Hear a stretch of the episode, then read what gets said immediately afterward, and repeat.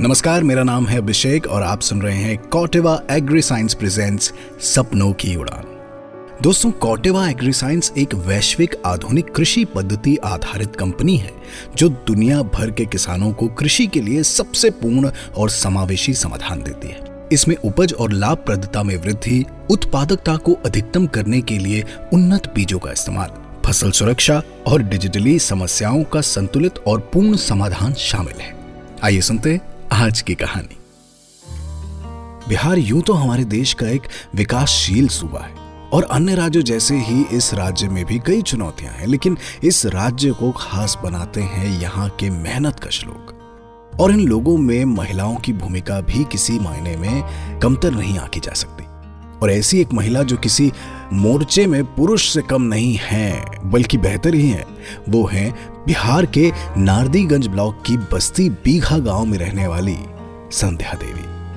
संध्या का परिवार एक खुशहाल, मध्यम वर्गीय परिवार था। उसके घर में लोग महिलाओं की इज़्ज़त करते थे और घर के हर ज़रूरी गैर ज़रूरी फैसलों में उनको समान भागीदारी देते थे। और ऐसे ही परिवेश में संध्या की परवरिश हुई। लेकिन परिस्थितियाँ तब पूरी तरह से बदल गईं जब उसकी शादी हो गई। शादी के बाद उसे महसूस होता कि उसका परिवार और उसके ससुराल के विचारों में एक बहुत बड़ा फासला है। ज़मीन और आसमान का फ़र्क हो जैसे। उसके पिता के घर जहाँ सम्मान मिलता था, जहाँ हर निर्णय में उसकी कद्र होती थी, वो हक उसे यहाँ नहीं मिल पा रहा था। बल्कि उसके जीने के तरीके और रहने सहने के सलीके में भी उसे रोक टोक का सामना करना पड़ता था। पर संध्या उन लोगों में से नहीं थी जो चुपचाप सब कुछ सहन कर लेती। और तब उसने तय किया कि अब वो अपना ससुराल छोड़कर अपने पिता के घर में वापस जाकर रहेगी। ये फैसला उसकी ज़िंदगी का सबसे कठिन और सबसे अहम फैसला था।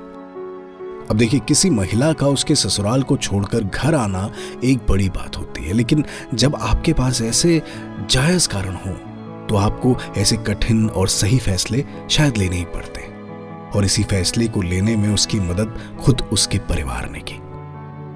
संध्या वापस अपने पिता के घर तो आ गई थी। उसे वही प्यार और इज़्ज़त उसके घर में मिल रही थी, लेकिन संध्या खुश नहीं थी। वो चाहती थी कि वो अपने परिवार के लिए कुछ करे कुछ ऐसा जिसमें वो ना केवल अपने हाथ मज़बूत कर सके, बल्कि आत्मनिर्भर भी हो सके और अपने परिवार की तरह समाज में अपनी साख मज़बूत कर सके। और इसी बीच संध्या प्रदान समूह से जुड़ती है। प्रदान समूह से जुड़कर संध्या खेती करने के नए तरीके, नई तकनीकों के बारे में सुनती है, समझती है और उस तरीके से लाभ प्राप्त कर चुके कई लोगों से मिलती है। और इसी प्रदान समूह द्वारा उसे एक ज़िम्मेदारी दी जाती है।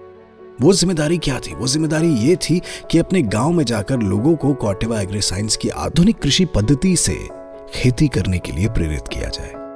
संध्या एक जुझारू महिला थी और उसे खुद को परिवार में, समाज में साबित करना था। इसीलिए उसने ये ज़िम्मेदारी बिल्कुल खुशी से कबूल की। लेकिन लोगों को कॉटेवा एग्रीसाइंस के बारे में बताते हुए उसे कई नई तरह की समस्याओं का सामना करना पड़ा। इतना मज़ाक उड़ाया कि हम बोल रहे सबका बात इग्नोर करते गए करते गए। फिर सर प्रधान से हम लोग को बहुत सारा ट्रेनिंग दिए महीना में, पंद्रह दिन में। और हमको ट्रेनिंग मिलता तो हम दीदी को जाके बताते, गाँव में कि दीदी। आप करके तो देखिए। गाँव के लोगों को समझाना, किसी काम को करने के लिए उन्हें प्रेरित करना, ये एक बेहद पेचीदा काम होता है। क्योंकि गाँव के लोगों को काफ़ी मुश्किल से ही किसी पर भरोसा होता है। और ऐसे में किसी एक महिला के समझाने पर कोई किसान अपने बरसों पुराने खेती के तरीके को बदल दे, ये भी आसान नहीं है। लेकिन इस दूसरी चुनौती को भी संध्या ने हँसी खुशी कबूल कर लिया। और उसने तय कर लिया था कि वो गाँव के लोगों को कॉटेवा एग्री साइंस की इस खेती की तकनीक के बारे में समझाकर ही रहेगी और उन्हें नए तरीके से खेती करने के लिए प्रेरित भी करेगी। चलो ठान तो लिया, लेकिन ये आसान नहीं था। क्योंकि इस चुनौती के साथ साथ वो और कई चीज़ें भी झेल रही थी। बहुत सारा दिक्कत आता है दी गली में सब पढ़ लिख के लड़का बैठल रहता है। हम लोग को जब जाते हैं फ़ील्ड में तो देख देख के मज़ाक उड़ाते रहता है। लेकिन क्या बोले हम लोग लेडीज़ हो के? तो सोचते हैं जो बोलने तो इसका बोलने का काम है। हमको काम करना है अपना काम करके चले जाएँगे। कितना बोलेगा? क्या आप जानते हैं इन सब बातों के अलावा संध्या को एक बात का बहुत सुकून था। उसे सुकून इस बात का था कि वो अकेली नहीं थी।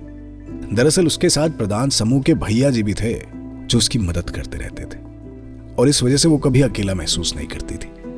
लेकिन संध्या एक बड़े छोटे से गाँव में रहती थी, और इस वजह से गाँव के लोग संध्या को कुछ अलग ही नज़रिए से देखते थे। पैदल चलते चलते थक जाते थे तो रास्ता में कहीं हमको लगता कि कहाँ बैठे या सर बोलते थे कि बाइक पे बैठ जाइए तो लगता था कि कोई देखेगा तो क्या समझेगा कि जी, किसका बहू बेटी किसी दूसरे के साथ क्यों जाती है? एक सर तो आते नहीं है बारी बारी से अलग अलग सर आते हैं। हम कितना के बाइक पे बैठे हैं? हमको खुद बैठने में शर्मिंदगी होती थी दी पर संध्या ने इस बात की कभी परवाह नहीं की और एक ऐसा समय भी आया कि संध्या के मन से ये झिझक और डर बिल्कुल निकल गया। जानते हैं, अगर आप किसी चीज़ को बार बार झेलते हैं ना तो या तो आप उस चोट से, उस मार से बिल्कुल टूट जाते हैं। या फिर इतने मज़बूत बन जाते हैं जिसकी कोई बात ही नहीं। और संध्या टूटने वालों में से तो बिल्कुल नहीं थी। संध्या ने गाँव वालों के तानों को नजरअंदाज करना सीख लिया था। और उस झिझक के परे उसने अपने काम को अहमियत दी और अपने आसपास के लोगों के तानों से ऊपर उठकर उसने आम लोगों की, आम किसानों की भलाई के लिए काम करने को प्राथमिकता दी। संध्या की मेहनत और लगन को देखकर उसके बताए तरीके से प्रभावित होकर कई लोगों ने बहुत छोटे पैमाने पर खेती की। और जब लोगों को कॉटेवा एग्री साइंस की तकनीक अपनाकर बम्पर लाभ हुआ, तब संध्या को एक पुख्ता वजह मिली कि वो गाँव के ताने देने वाले लोगों को एक जवाब दे सके। फ़र्स्ट बार में जो धान लगाए तो भैया दीदी सब खुश हो गए कि वाह ये धान तो बिना लेबर कॉस्टिक का बच जाता है इसमें तो बहुत कम खर्चा में वही धान का बराबरी ले लेता है। फिर दीदी को बताए, क्या दीदी, पहले बार तो धान लगाए थे तो सब गाली उली सुने थे, हम भी बहुत तरह से रास्ता में जाते थे तो बोलते थे, सब भैया, कि हाँ खेतवा में हीरा उपजेगा, भर भीतर धान होगा, अबरी क्या होगा दीदी? अबरी करिएगा धनमा की, खेतवा में लगाइएगा धनमा की नहीं लगाइएगा? ट्रेनिंग लीजिएगा इसका कि नहीं लीजिएगा? जी हाँ संध्या ने खुद को साबित कर दिया था कि वो सही थी और उसे ताने मारने वाले लोग गलत उसने साबित कर दिया था कि महिलाओं को बुरी नज़र से देखने वाले लोग गलत हैं। और इस घटना के बाद गाँव के लोगों ने कभी भी संध्या पर या उसकी काबिलियत पर कोई संदेह नहीं किया। और अगली बार बिना ताने दिए हुए सैकड़ों किसानों ने कॉटिवा एग्री साइंस के तरीके से खेती की। हमेशा तत्पर रहते हैं कि इतने हम करेंगे ही काम। अब हम फ़ील्ड में जाने से नहीं कतराते हैं। सर, हमको एक गाँव से, अपना गाँव से दूसरा गाँव में जाने के लिए बोलते हैं, दूसरा पंचायत में जाने बोलते हैं। अपना गाँव वाला तो आदमी समझ गया है दूसरे गाँव को हम कैसे समझा पाएँगे? इस तरह से करते करते फिर सोचेगा अच्छा सर बोलते हैं तो सर भी तो साथ में रहेंगे ही। अपनी ज़िंदगी में कई चुनौतियों को झेल चुकी संध्या कॉटेवा एग्री साइंस व प्रदान समूह की मदद से अपनी ज़िंदगी को बदल चुकी थी।